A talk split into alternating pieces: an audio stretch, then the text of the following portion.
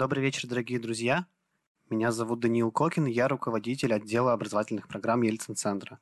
Рада видеть вас сегодня в нашем медиазале. И сегодняшняя лекция – это продолжение курса нашего совместного со Сколковским институтом науки и технологий, который называется «Мозги, да и только». И я хочу представить вам нашего сегодняшнего лектора Льва Яковлева, который расскажет о воображении. Лев, прошу.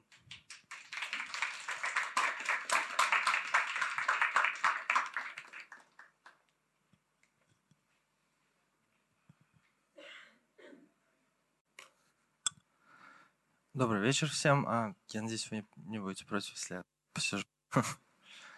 Вот, а, да, меня зовут Лев, а, я приехал из Сколковского университета Института науки и технологий, и сегодня мы с вами поговорим о воображении. А, я расскажу, так скажем, то, что я сам знаю об этом, как я вижу а, этот процесс, затрону какие-то аспекты того, чем я, собственно, занимаюсь в контексте этого воображения, ну, с научной точки зрения.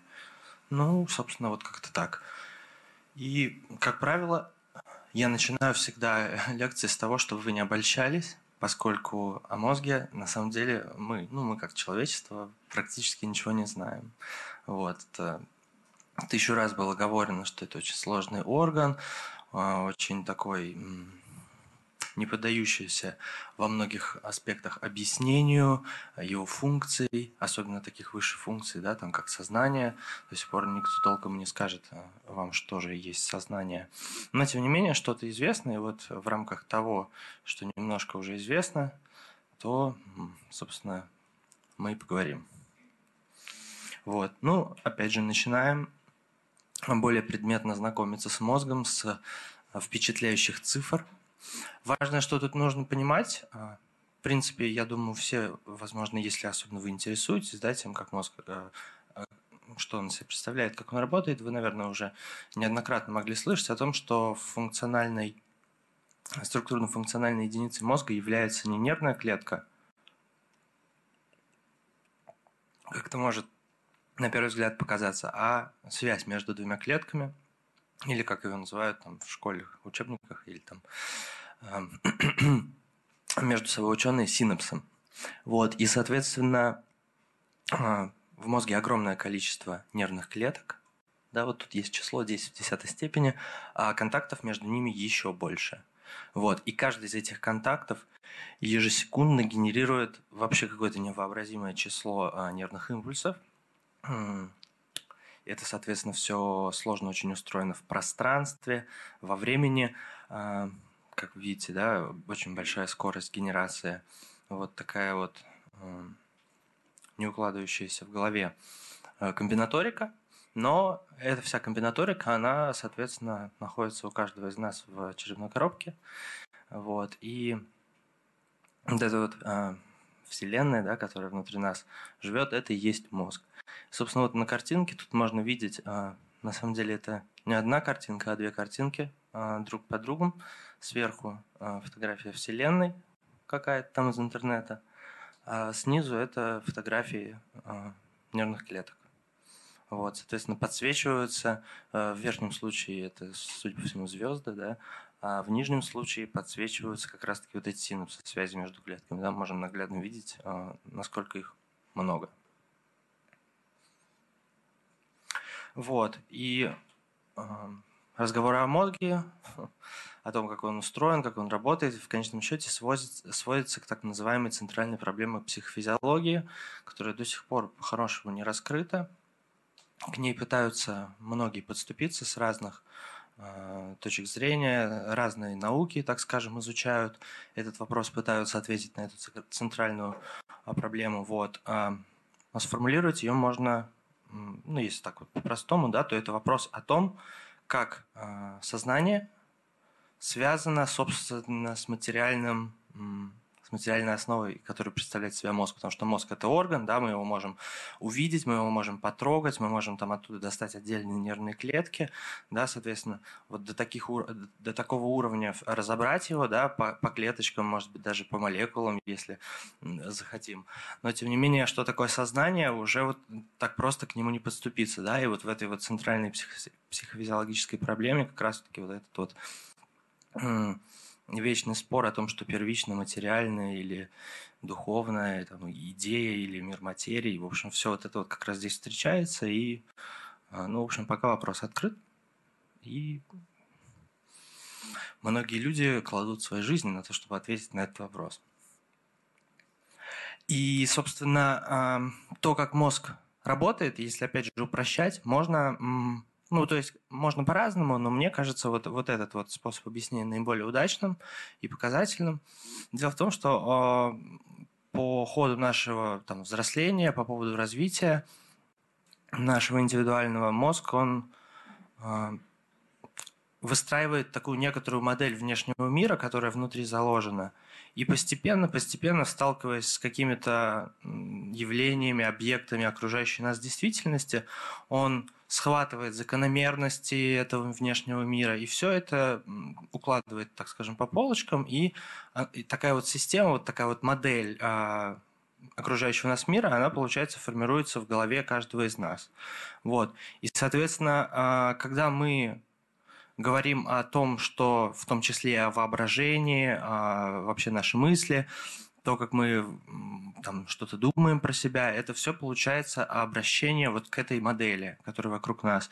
И, соответственно,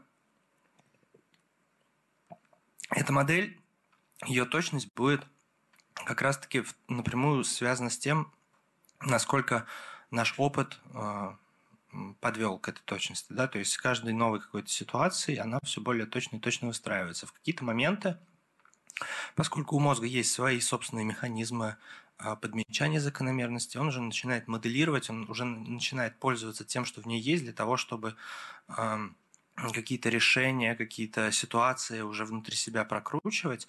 Вот. И результатом вот таких вот э, внутренних, так скажем, вычислений могут быть какие-то внезапные идеи, которые к нам приходят, так называемое озарение, вдохновение и так далее. Вот.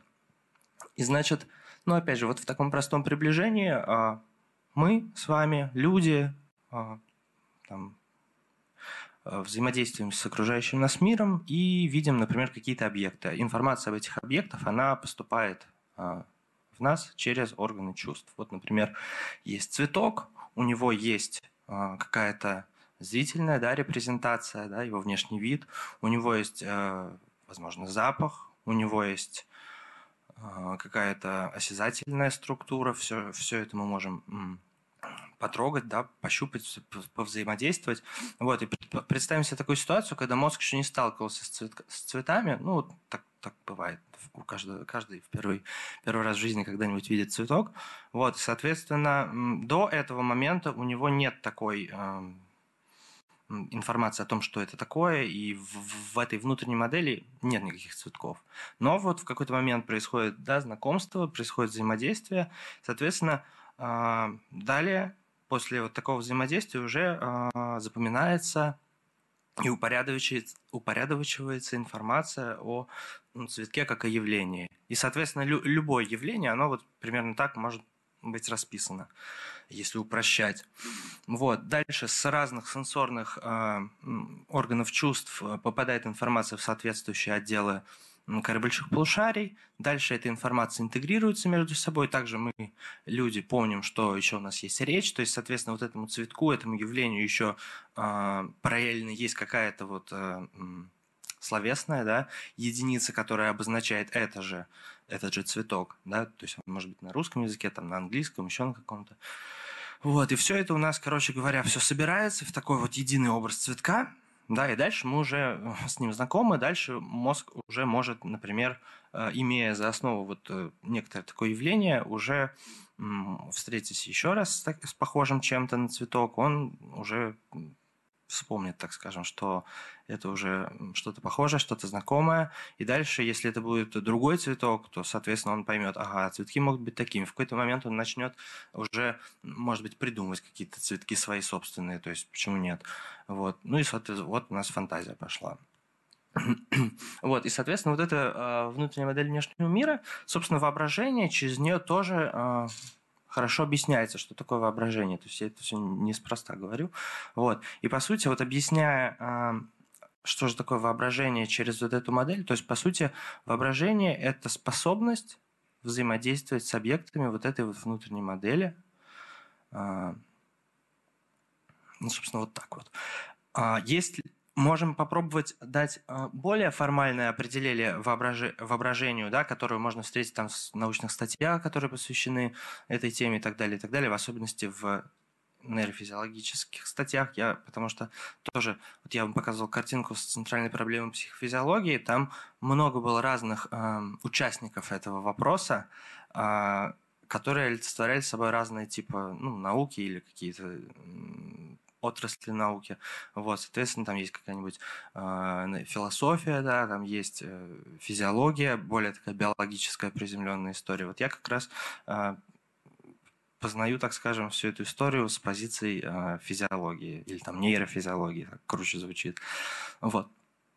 И, соответственно, воображение таким образом, если более э, какими-то терминами формальными объяснять, то воображение – это способность к мысленному воспроизведению сенсорных характеристик объектов. Вот так можно сказать, например. То есть, простыми словами говоря, это мы можем намеренно, но на самом деле не намеренно тоже, там об этом тоже можно поговорить, а, вспоминать как будто бы или а, выстраивать по... А, ну, короче говоря, если по-простому, у нас в голове могут всплывать какие-то образы, да, то есть, например, вдруг мы представляем, да, у нас в голове возникает образ там красного квадрата, да, у нас нет его перед глазами, вот это важный момент, то есть у нас перед...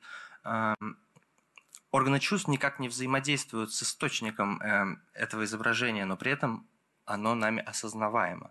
Вот, собственно, так, наверное, можно объяснить воображение.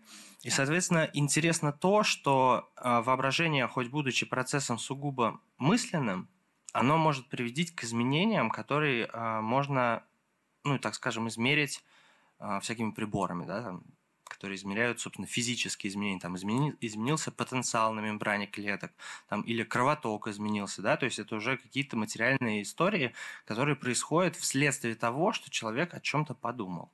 Вот это как бы такой интересный момент, и это, соответственно, ложится в основу, а, в том числе и всяких а, ну, обучения в широком смысле этого слова, а, для оно может лечь в основу каких-нибудь так скажем, лечебных процедур, типа там реабилитации и так далее, и так далее.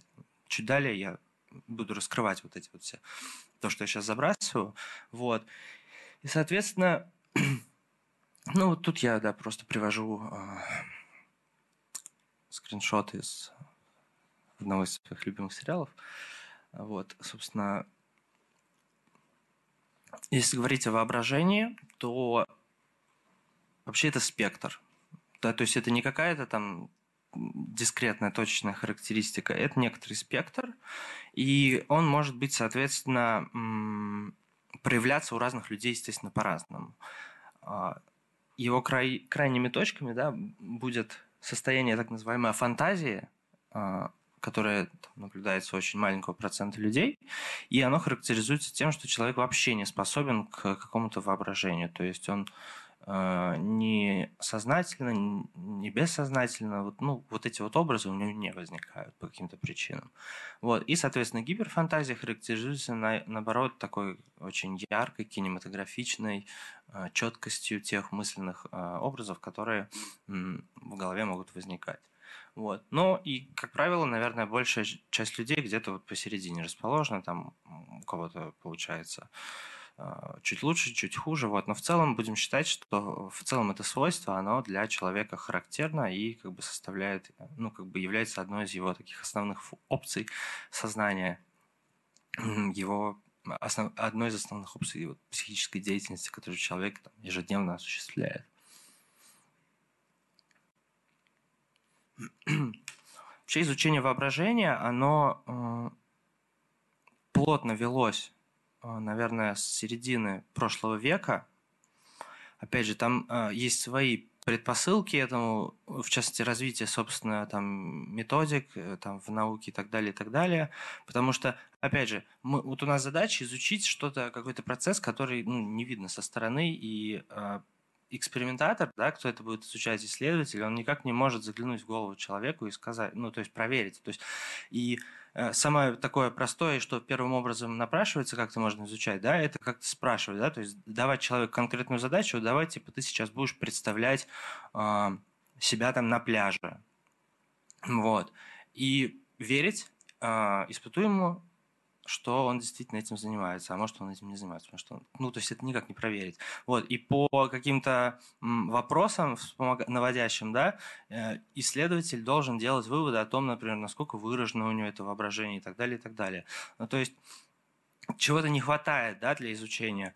Вот, далее пошли развиваться там, поведенческие методики, но вот самый прям пик – ну, не пик, наверное, а кульминация всего этого процесса, наверное, в конце 90-х годов, в конце прошлого века, в 90-е годы, стали развиваться активно, ну, во-первых, вычислительные мощности, да, то есть появились компьютеры, и все это а, стало просто работать там, с большими количествами данных, и что более важно, появились нейроимиджинговые так называемые методики типа а, томографа, там магнитно-резонансная томография, позитронная эмиссионная томография, вот, а, и, соответственно, с помощью этих а, методов стало возможно, ну, типа, скажем так, заглянуть в голову человека, то есть в мозг человека, что там у него происходит через череп. Какие-то, может быть, подсвечиваются определенные области да, при воображении, и, соответственно, все уже эти разговоры, они становятся менее абстрактными и более содержательными. То есть, грубо говоря, можно посмотреть, там, какие области там, коры больших полушарий или мозга а, задействованы в выполнении тех или иных задач. И вот это вот, по сути, появление нейроимиджинга, оно так скажем, сильно забустила вот эти вот исследования, и уже э, люди начали что-то понимать. И вот, собственно, э, о чем я тут э, хотел сказать непосредственно на этом слайде, что велась дискуссия вот на протяжении всего этого времени, как изучали воображение, о том, как закодированы вот эти мысленные образы в мозге человека, то есть как мозг их кодирует. И было две точки зрения на этот э, счет. Первая заключалась в том, что мозг э, кодирует образы мысленные как ну, то есть таким вербальным способом. То есть есть какие-то описания, там, например, это слива, это там бутылка, это красный, там, это еще что-то и так далее. Вот, ну, таким лингвистически, так скажем, семантически как-то это все прописано в нем.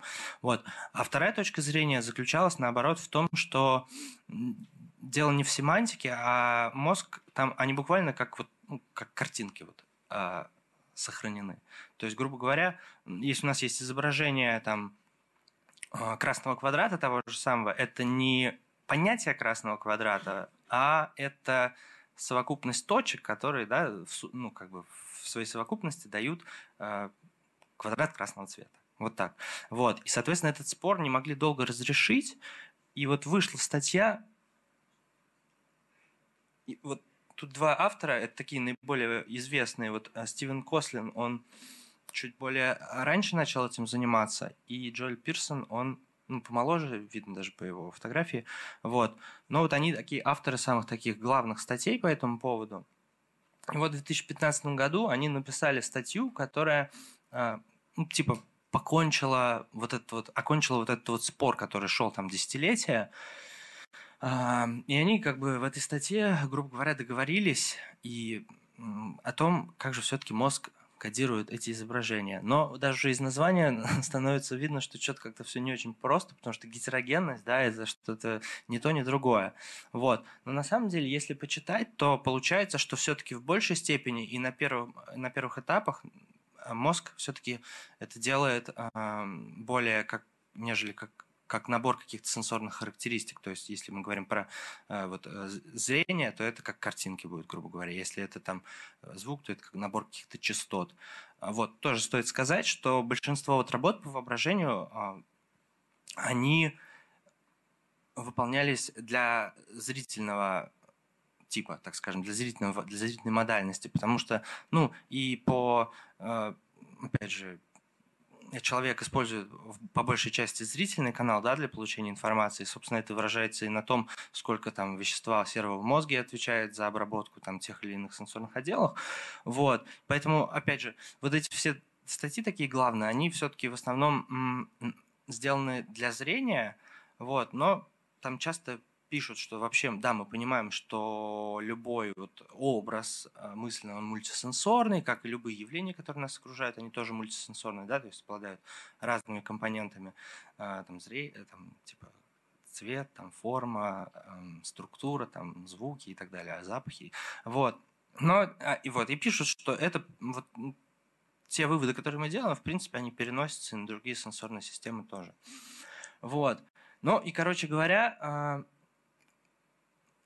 вот смысл слова гетерогенность, название этой статьи, она заключается в том, что на, э, по большей части на первых уровнях мозг э, действительно э, кодирует информацию как некоторый набор сенсорных характеристик, но на более высоких уровнях уже возможно какие-то образования семантических связей, семантических таких объединяющих ассоциаций, которые связаны с тем или иным там, явлением, условно говоря.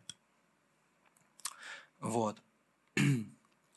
Собственно, а, ну, результатом вот этих эм, кучи исследований, да, в том числе с, с этим нейроимиджингом, стало возможно уже некоторую модель предложить это, того, как это воображение работает. Опять же, сейчас на данном примере здесь подсвечивается только, вот я, кстати, не знаю, тут работает слайд, вот, подсвечивается только зрительная кора, которая отвечает ну, понятно, да, за зрение на затылке. Вот. Но вообще у нас сенсорных отделов больше, как я уже сказал. Тут пример будет на зрительном, на зрительной модальности. Вот. Но в голове можно держать, что тут есть еще, вот, например, вот здесь вот соматосенсорная кора, вот здесь вот слуховая кора. И заменив там зрение на слух, можно примерно а, то же самое получить. Вот. Значит, вот у нас основные участники. Значит, все начинается с лобной или фронтальной коры. Опять же, в исследованиях там, с применением всяких э, позитронно-эмиссионных томографий и магнитно-резонансных функциональных томографий увидели, что э, при любом воображении, ну то есть человек, независимо от того, что он воображает, начинает э, проявлять себя фронтальная кора если быть даже более точным, там вот слева наиболее выражен этот ответ, это так называемая э, даже золотерально-префронтальная кора. Вот. Значит, заметили, что какую бы задачу на воображение не дали человеку, там, то есть говорят, представляй там слона, представляй там неприятный запах, представляй там резкий звук, представляй там еще что-то, представляй, как тебя трогают, представляй, как ты кого-то трогаешь. А, везде эта лобная кора в первую очередь активируется. Соответственно, из этого делают вывод, что лобная кора, видимо, связана больше как-то с, э, с какими-то процессами, которые не связаны с контентом воображения, но, по-видимому, связанными с организацией вот этого самого процесса а, воображения произвольного. Да? То есть, когда идет, а, собственно, сознательный сознательное обращение к этому мысленному образу. Вот. И дальше там, ну, тоже, опять же, смотрели еще где-то вот э, эти отделы могут участвовать. В частности, много информации о том, что э, рабочая память, в том числе, тоже а, где-то вот в этих же отделах себя, ну, то есть себя проявляет. То есть, грубо говоря, эти отделы в том числе отвечают за рабочую память. Таким образом, похоже на то, как будто бы при э, сознательном произвольном воображении, то есть когда мы хотим вот а, вызвать этот мысленный образ какой-то определенный, то мы э, залазим, так скажем, в в некоторую рабочую память, достаем оттуда какие-то сенсорные характеристики, очевидно, и вот такой вот активный динамический процесс начинает разворачиваться, и начинается вот он как раз вот здесь. Дальше, а, опять же, а, все это идет, например, в гиппокамп. С гиппокампом сложно, потому что он, он отвечает, например, за память долговременную, это известно и в целом в таком контексте его очень часто рассматривают. Но опять же, там в исследованиях, вот то, что, по крайней мере, я читал, там где-то он активировался, где-то не активировался. Но опять же, для цельной модели можно считать, что вот э, гиппокамп в данной части, а, он отвечает э, за какие-то параметры этого образа, который записан где-то а, уже в долговременной памяти, в долгосрочной. И, соответственно, если это необходимо, к ним, то есть к ним можно обратиться также, чтобы, так скажем, еще более хорошо, более явным образом этот сенсорный образ получить в своем мышлении, в своем сознании. Вот. Ну и дальше самое интересное, все это идет э, уже в сенсорные отделы, и непосредственно сенсорные отделы активируются.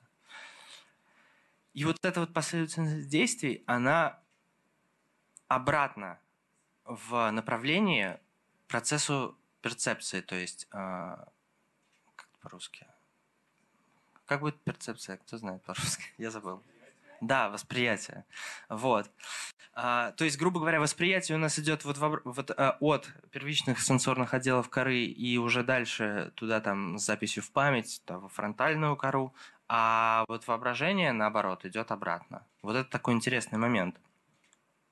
И второй интересный момент, как раз-таки, который э, позволил сделать выводы, э, и в том числе вот, э, разрешить вот эту вот дискуссию о том, да, как мозг кодирует мысленные образы, это вот как раз-таки активация вот этих вот сенсорных областей, что, может быть, с одной стороны очевидно, но с другой стороны вообще-то и не очевидно, да, то есть потому что при представлении, например, какого-то, э, ну, какой-то картинки у нас активируется та же область, которая активируется при ее восприятии.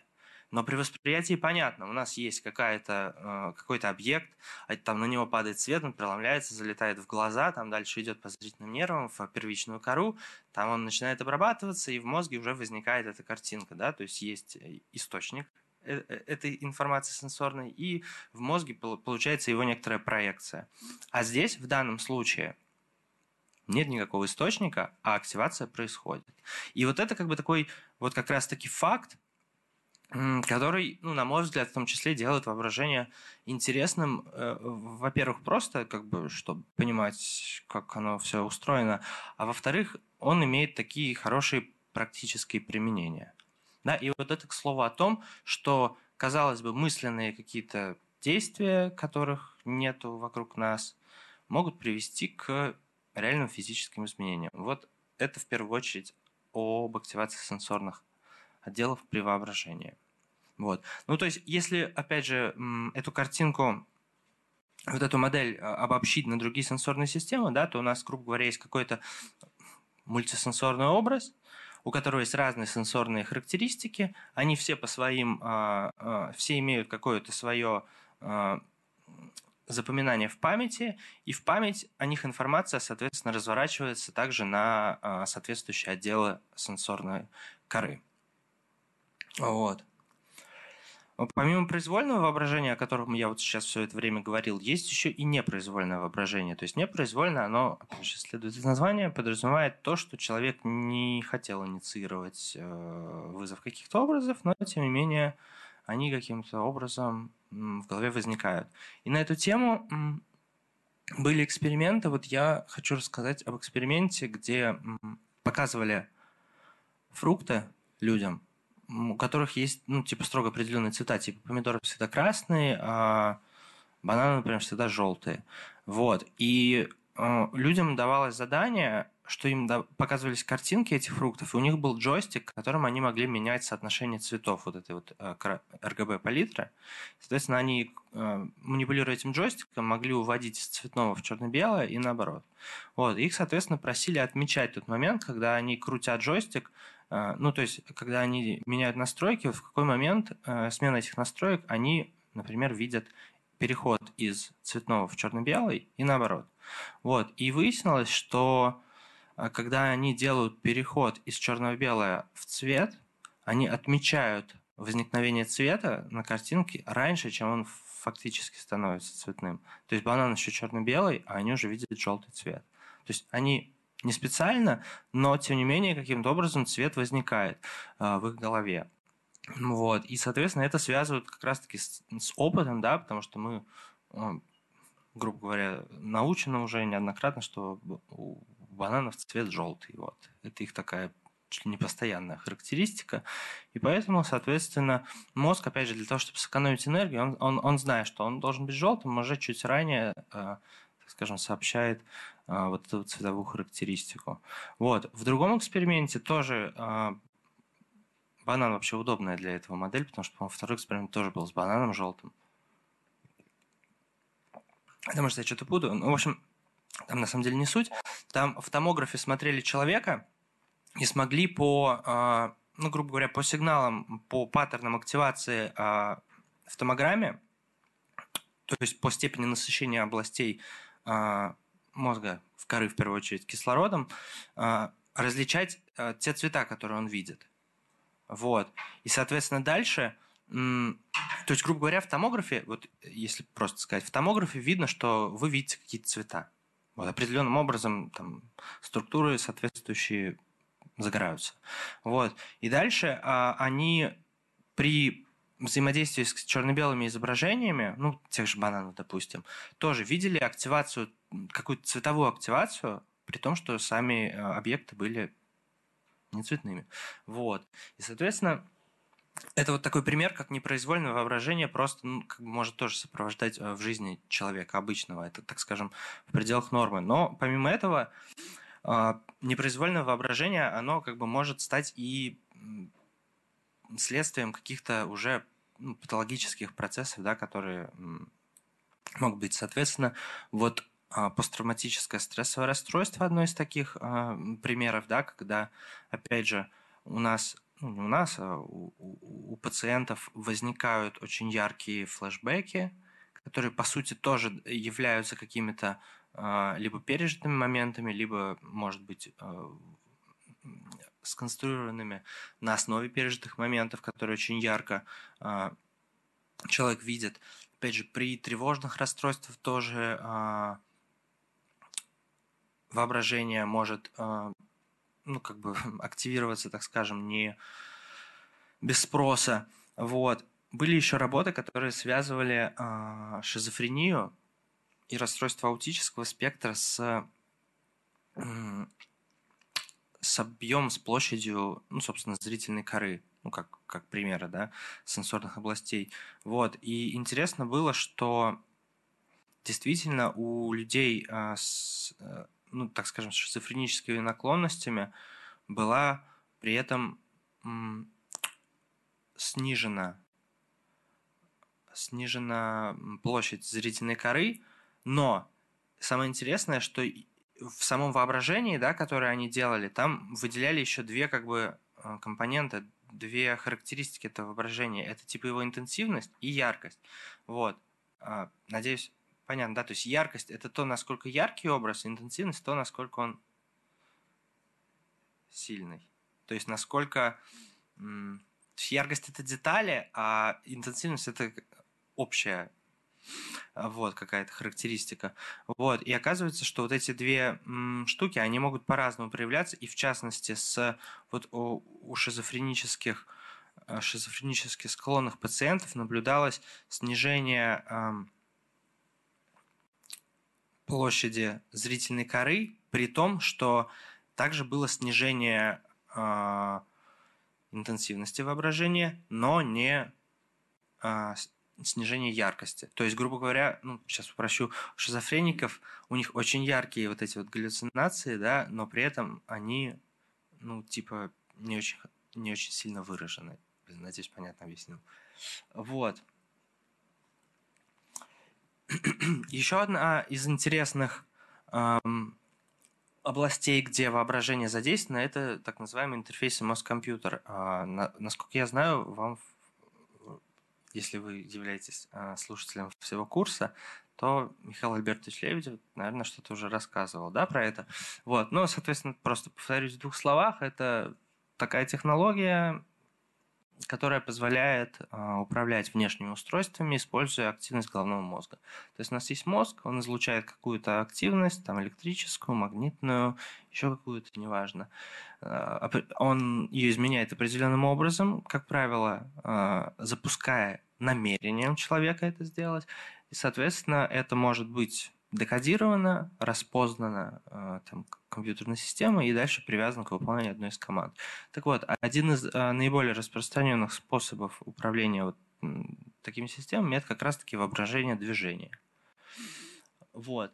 Собственно, в чем оно заключается? То же самое все, да, то есть мы представляем, как мы двигаем там правой конечностью, и в ответ на это у нас загораются, мы уже знаем, что должны загораться какие-то области, связанные с реальным, ну, с реальным движением. Вот это действительно загораются, активируются. Опять же, тоже у нас фронтальная кора, активируется соматосенсорная кора и активируется двигательная, собственно, кора, которая отвечает за управление движениями. Также еще активируется париетальная или теменная кора. У нее тоже функции такие более высокоуровневые, ассоциативные. И, ну, также, э, грубо говоря, гиппокамп, э, есть какая-то память, используется, она используется при представлении движений то он активируется тоже. Но на самом деле, а, вот если мы говорим о нейрокомпьютерных интерфейсах, то, как правило, для регистрации мозговых сигналов используют методы неинвазивные, типа электроэнцефалограммы.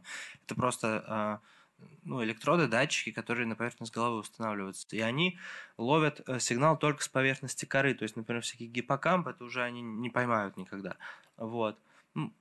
Грубо говоря. Вот. А вот, например, с моторной коры очень даже хорошо поймают, и вот как раз при представлении движения, например, вот, э, правой рукой слева, что называется контролатерально, вот активируется как раз в области вот этих вот э, сенсомоторных отделов,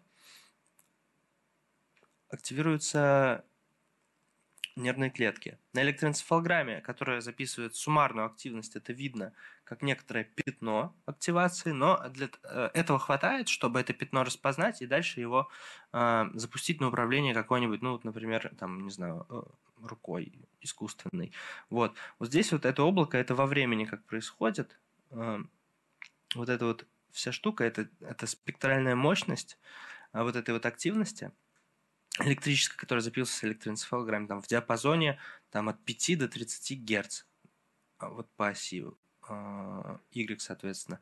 По оси X у нас время, то есть человеку было дано задание, это вот реально уже данные из нашего эксперимента какого-то, а, дали задание представлять движение в течение там, 8 секунд. И вот мы можем видеть, что появилось синее облако вот здесь вот. То есть это вот как раз вот эта вот активация, которую мы видим здесь, развернутая во времени. Вот. И мы можем видеть, что это ну, не, не, не просто какая-то активация, а вот конкретный э, частотный диапазон там, от 8 до, там, до 14 Гц, так называемый мюритм или сенсомоторный ритм. Вот он, именно он определенным образом себя так ведет, что делает его возможным для распознавания и управления какими-то компьютерными устройствами. Вот. И интересный момент. Собственно, сейчас мы а, потихоньку перейдем тем, чем я занимаюсь. Я начал как раз-таки вот э, свой путь, так скажем, вот с изучением двигательного представления. Вот. На него там, про него много слов говорится, про то, что оно, вот, с помощью него можно управлять командами там всякими разными, что оно для реабилитации помогает, поскольку если у нас произошла, произошел, например, инсульт, вследствие чего повредились какие-то моторные отделы, и человек потерял возможность управлять своей конечностью, вот, то при этом ему никто не запрещает воображать это движение, а поскольку это воображение приводит к активации двигательных областей, то есть некоторая надежда, что некоторая такая вот реабилитация, долговременное повторение вот этих мысленных попыток представлять а, движение рукой, которая неподвижна, приведет к тому, что соседние неповрежденные области возьмут на себя вот эту функцию утраченной погибшей зоны, и, соответственно, в каком-то виде будет возможно управление рукой. Вот, собственно, вот э, это такое описание процесса пластичности, да, которое лежит в основе там, всего, в, частности, двигательного обучения. Вот. Но я начал думать о том, что э, мы начали свой разговор с того, что активируются сенсорные отделы да, а, при воображении, потому что мы воображаем в основном сенсорные характеристики. Вот. Если мы говорим про движение, то, скорее всего, вот эта активация, она может быть связана не только с активацией самих э, двигательных областей коры, но и активацией соматосенсорных отделов коры, которые также связаны с движением, поскольку мы когда на самом деле представляем, мы представляем именно те ощущения, которые у нас возникают там в мышце, в суставах и на коже в том числе при э, выполнении этого движения. Вот. И, соответственно, если мы представляем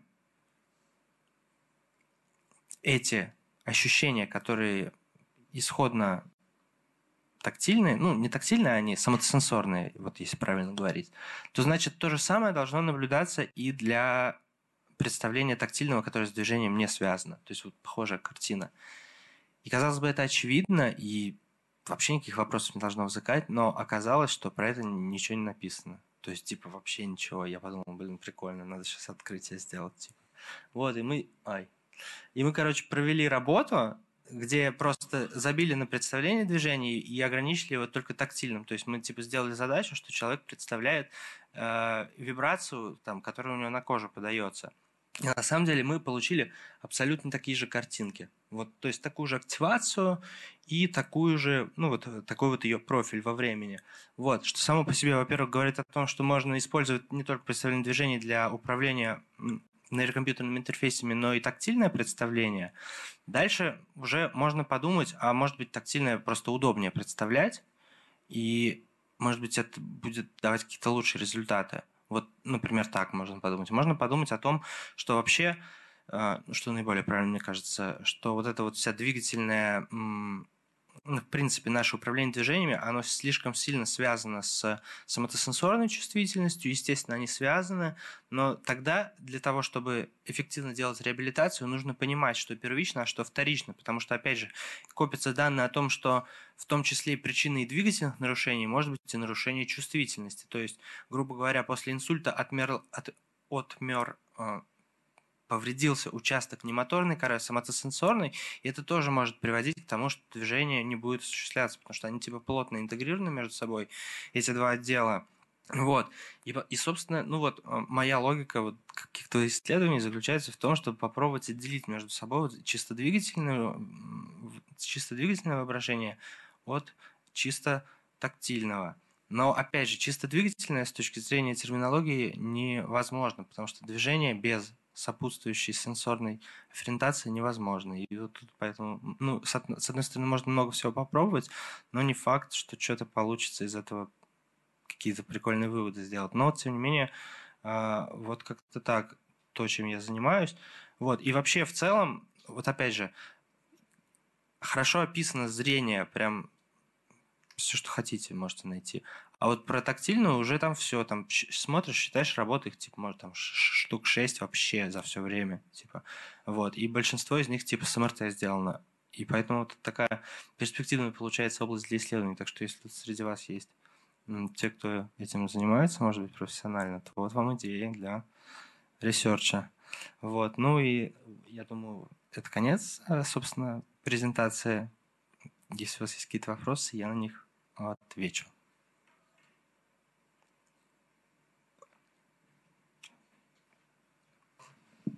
Сейчас я себя. Так. Еще раз добрый вечер, Лев. Спасибо большое за интересную, увлекательную презентацию.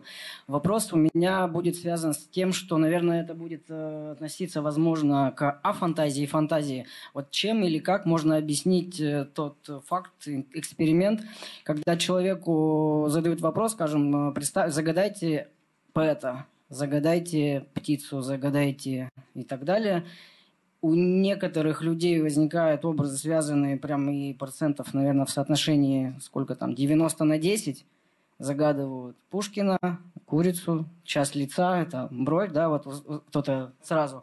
А другие, ну, то есть я единица творческая, архитектор, дизайнер, у меня все четыре варианта другие. И как бы вот с чем это связано? Как это объяснить? А Пушкин это птица? Не-не, первый вопрос это... Первый вопрос поэт. Поэт, птица, часть а, лица. И четвертый вопрос, не помню, короче, какой. Ну вот, такой вопрос. Спасибо. Ну, короче, я, может быть, сейчас не, э, уточняющий вам в ответ задам, но вот из, из того, что вы спросили, мне в, в первую очередь показался сам, сам, сам, сама задача не очень понятна, типа загадай, потому что. Потому что представь и загадай, можно по-разному просто. Это может быть ошибка. Кто-то просто понимает под загадыванием непосредственно представление, и, может быть, у тех, у кого проще это представление запускается, он как бы по умолчанию сразу, и как бы ему так легче. То есть это какие-то индивидуальные особенности. А может быть такое просто, что э, человек понял задание так, что ему просто надо что-то загадать, о чем-то подумать. Но о чем-то подумать не всегда есть вообразить. Вот мне кажется, в этом суть. Хорошее уточнение. Представить нужно будет. Угу. Представить. То есть представление и воображение можем знак равно поставить? Я думаю, в некотором смысле да, да, да. В, в рамках нашего разговора, я думаю, можем. Вполне. А, тогда второй вопрос вам встречный. Что же вы представляете? Я представил блока. Микрофон.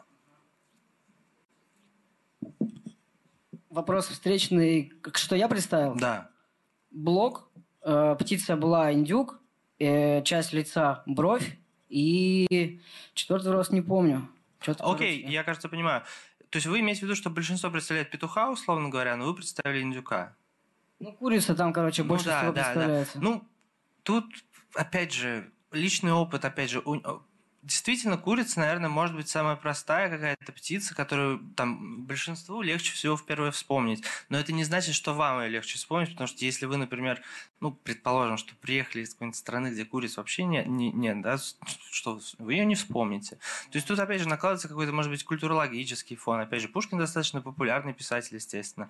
И, опять же, проще всего его вспомнить, но если ваш любимый писатель это Блок или Оксимирон, да, поэт, то будет, соответственно, у вас э, дру- другое, да. Я понял. Спасибо еще раз. Здравствуйте. А вот вы говорили про э, произвольное и непроизвольное воображение. А можно как-то определить вот, ну, э, сигнал какой-то э, по сигналам, э, что это произвольное оно или непроизвольное?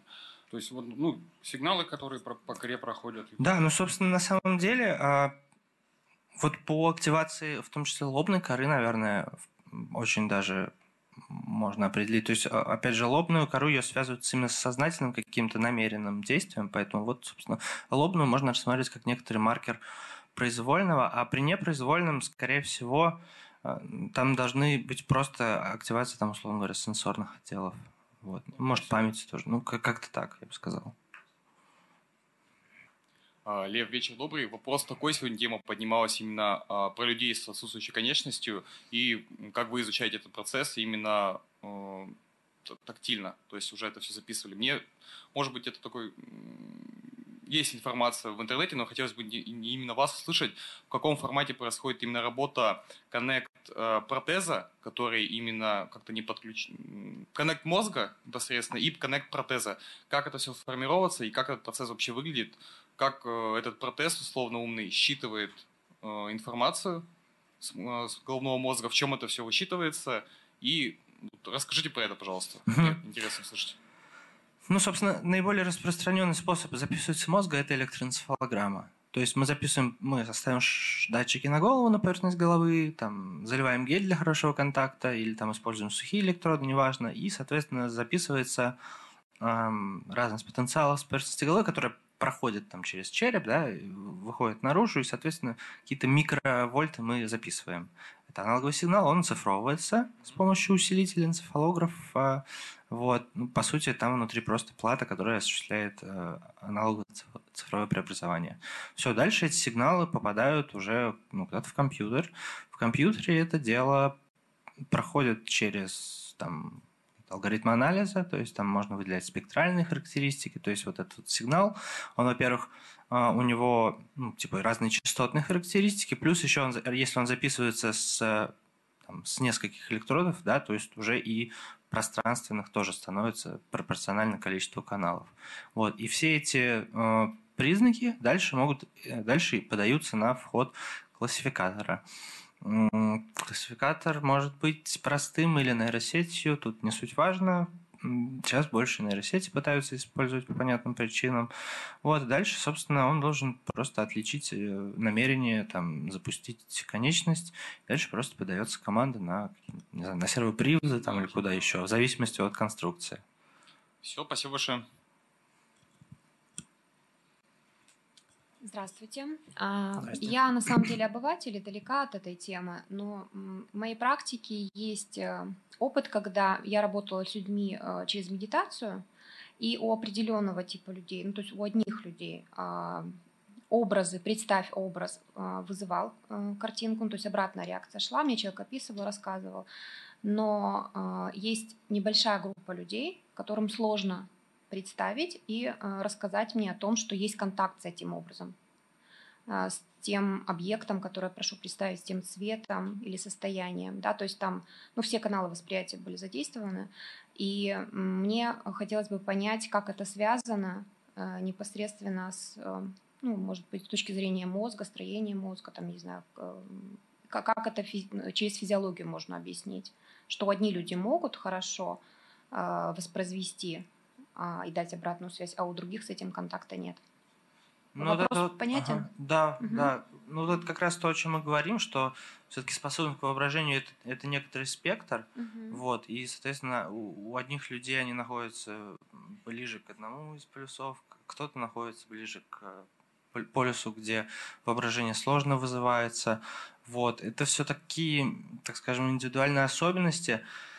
А, конкретно сказать а, какие-то причины, связанные там с состоянием мозга, я бы не стал, потому что, опять же, мозг, тут, тут просто, опять же, мы отталкиваемся от того, что мозг, он как бы с одной стороны у всех похож, а с другой стороны связи там у каждого по-своему образованы, да, и, соответственно, а, по сути, способность к воображению – это тоже наращивание определенных связей, которые в соответствии с опытом сформировались. Значит, э, у каких-то людей просто связи чуть-чуть по-другому как-то образовались, и это им делает более сложный процесс воображения. Ну и вот визуализации какой-то, да, там, вот. Ну, то есть это не связано со средой обитания, с опытом человека? Нет, конечно, связано. Так вот, опыт, связи-то они от опыта возникают. В том числе, я думаю, связано в первую очередь с опытом. Угу. Просто индивидуальные различия да, в образовании новых связей, они как бы как раз-таки, по сути, программируются опытом, через который ну, человек проходит. Угу. Вот, то есть такая связь.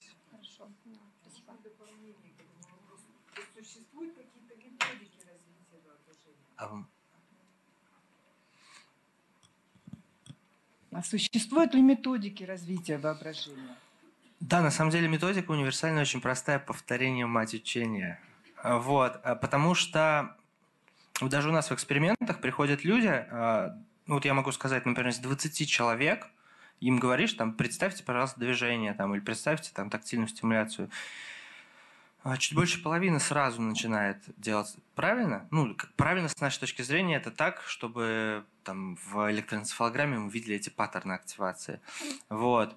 И, соответственно, часть какая-то не может сделать сразу, но если им дать потренироваться, ну, просто чуть подольше поделать, то уже начинает получаться. У части там пара человек просто ну, вообще не сможет. Ну, там по, по своим причинам.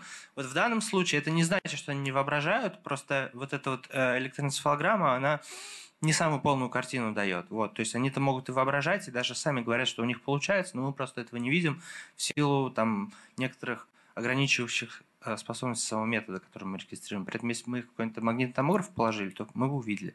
Ну так вот, и, э, собственно, вот это вот э, повторение, оно и по сути как бы основа того, за счет чего в мозгу новые связи образуются, за счет чего происходит обучение. И в том числе обучение воображению, оно также, на мой взгляд, тренируемо, опять же, чтение книжек, там, больший опыт, там, вот это все в целом, оно, вот, пользуясь терминами, да, которые я тут вводил, оно просто все это приводит к более э, богатой вот этой вот внутренней модели этого мира, и, соответственно, э, чем богаче вот эта модель, тем проще с ней взаимодействовать. Вот я бы так сказал.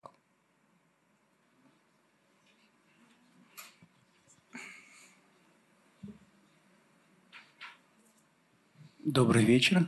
Здравствуйте. А, меня интересует, э, я понимаю, воображение литератора. То есть он пишет произведение и активно работает воображение. А работает ли воображение во время сновидений, сна? Как это работает, если это есть? Я бы сказал так, что процесс, который происходит во сне, он частично родственен воображению, поскольку, опять же, как считается, во сне а, мозг занимается тем, что информацию, которую он накопил за день, консолидирует а, в долговременную память, что-то забывается, что-то остается. Вот. И во время этой консолидации там происходит, ну, короче говоря, грубо говоря, перемешивание всей этой информации, что на выходе дает некоторые такие вот, ну, то, что мы видим во сне зачастую. Вот. Я бы это выделил в отдельную, э, так скажем, в отдельное событие, но типа родственное. Просто, ну, типа, по мне, воображение все-таки оно характерно именно вот для, бодрств, для бодрствующего организма. Вот.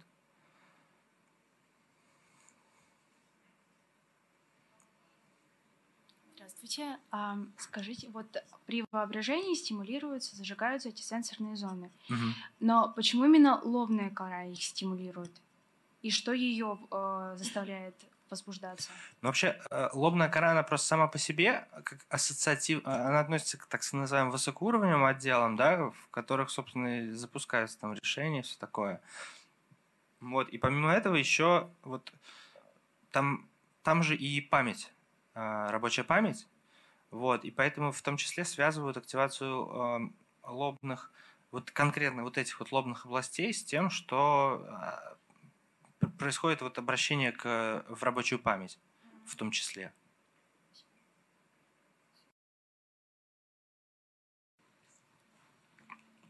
Так, зачитываем вопрос.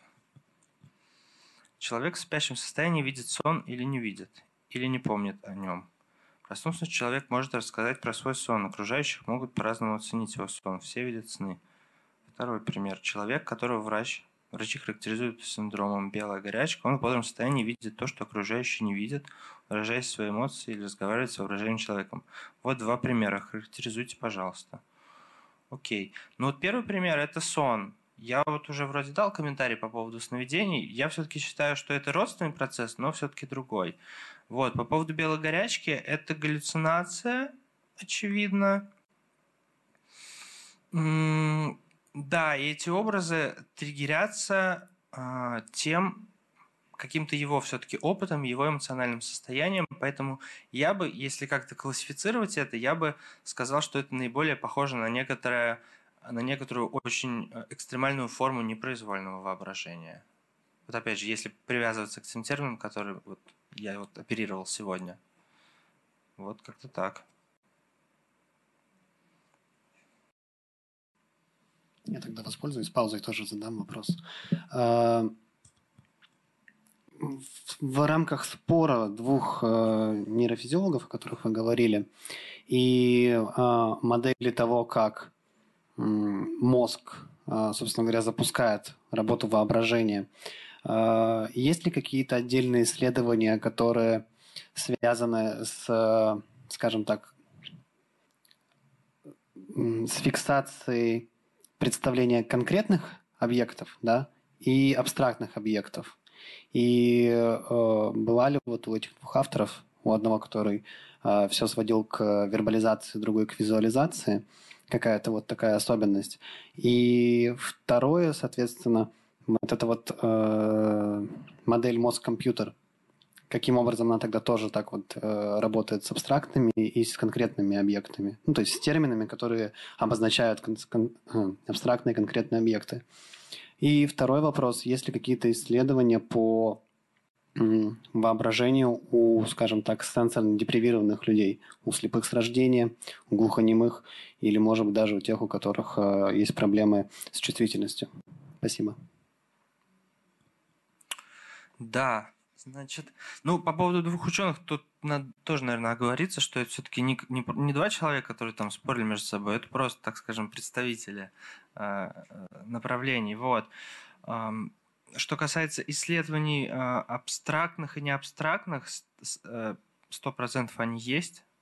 В частности, вот, ну, про лобную кору, то, что я говорил, вот, а, они из похожего рода исследований и были ну, эти данные получены, что даже при, при каком-то там абстрактном воображении, ну, при этом произвольном, да, лобная кора подключается. Вот. А по поводу...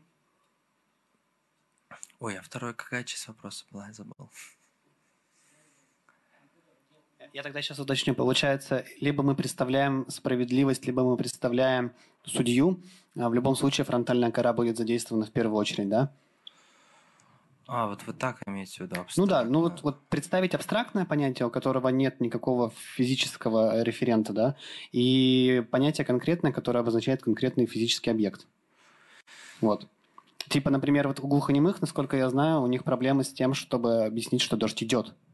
Или еще какие-то такие вещи, которые для людей, которые могут говорить, у них, э, скажем так, с абстракциями гораздо проще, нежели у людей глухонемых, потому что у них все как бы через физические объекты производятся.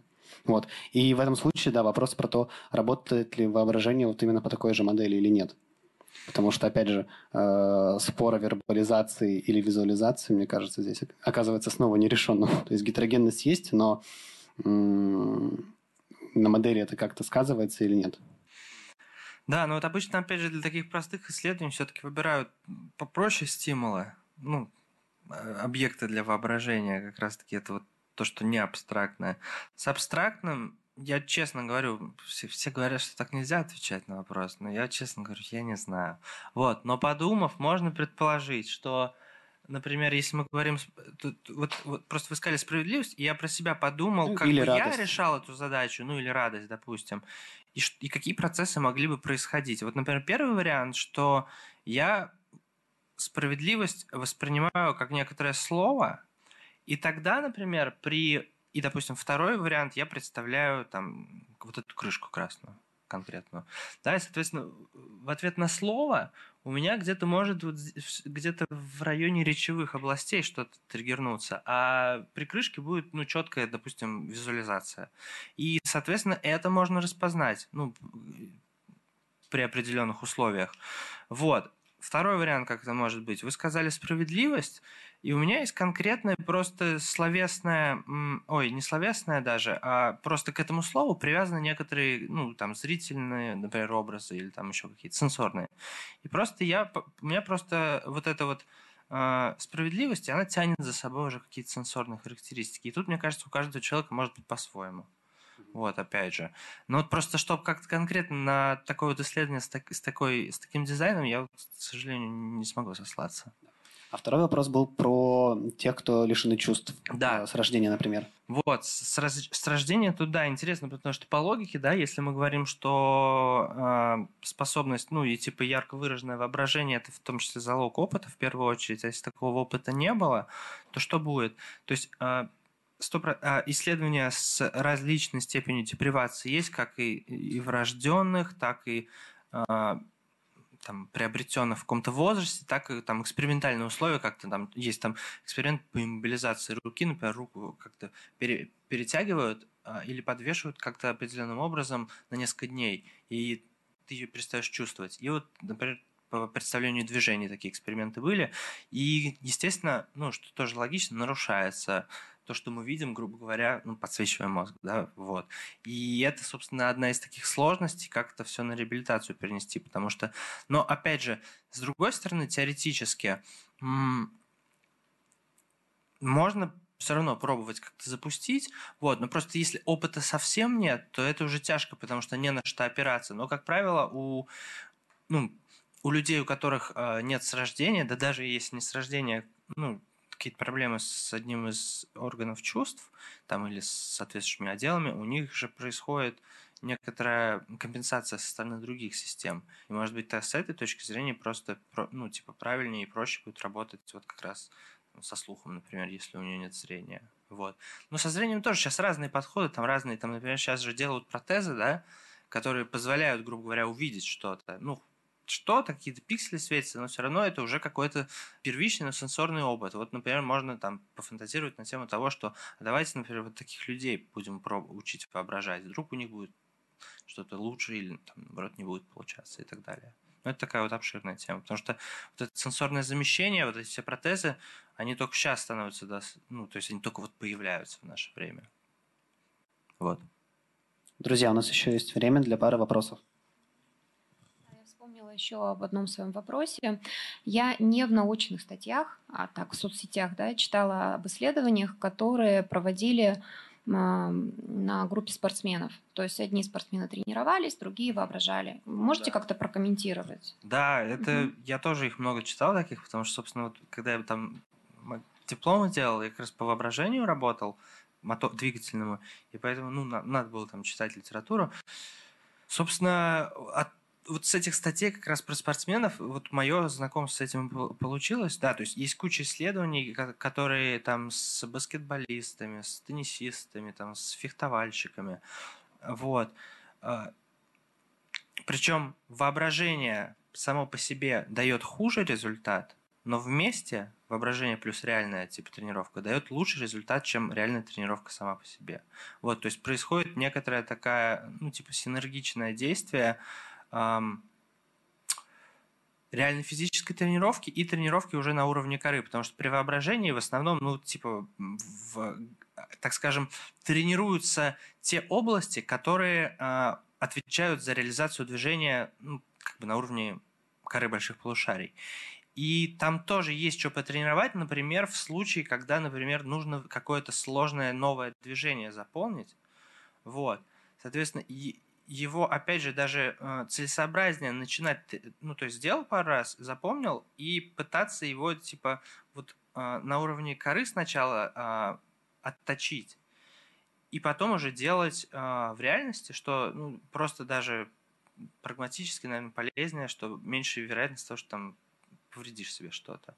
Вот. И вообще для спортсменов это, ну, вот это вот воображение двигательное, это очень такая хорошая дополнительный способ тренировки с помощью там, психологической настройки. Ну, собственно, все основано на том, что у нас при представлении да, наши двигательные области задействованы, соответственно, и а, они при повторении тренируются. Вот. Но тут и вот еще комментарий, что важно все в, эти, в, в этих же исследованиях со спортсменами было показано, что очень важно как раз-таки самосенсорная чувствительность, которая, например, идет от ну, снаряда, вот, например, шпага. То есть, если просто представляете, представляете, если у тебя в руке там вот эта шпага, э, со шпагой получается гораздо более ну, и выраженней на субъективном уровне этот мысленный образ, и как бы и он в, вот в этих нейрофизиологических коррелятах тоже э, наиболее э, выражен получается.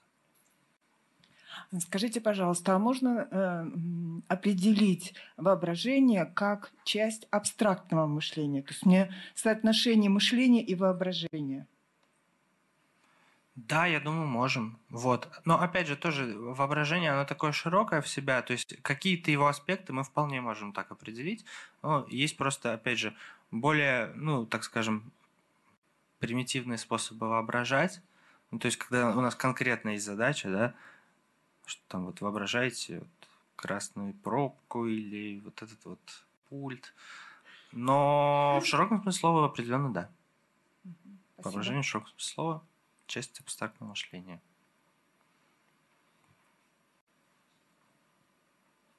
А понятийный аппарат, он не отработан в вашей области, допустим, представление и воображение? Ну, тут э, он еще тут проблема даже не самой области, а еще есть английский язык, откуда все мы берем. Да. И русский, в который мы переводим. Так что будем считать, что пока еще не отработан. В английском отработан, у нас только начинаем это дело.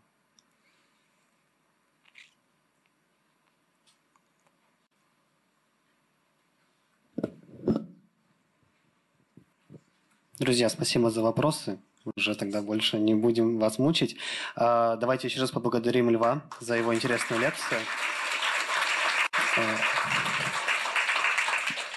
И для тех, кто задавал вопросы, у нас есть небольшие э, призы от Скалтеха. Это мозг антистресс. Поэтому те, кто задавали вопросы, подойдите ко мне, я их вам вручу.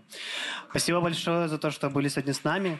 Приходите на следующую лекцию в рамках этого курса. Следующую лекцию прочитает Филипп Хайтович. Э, под названием «Мой мозг и я».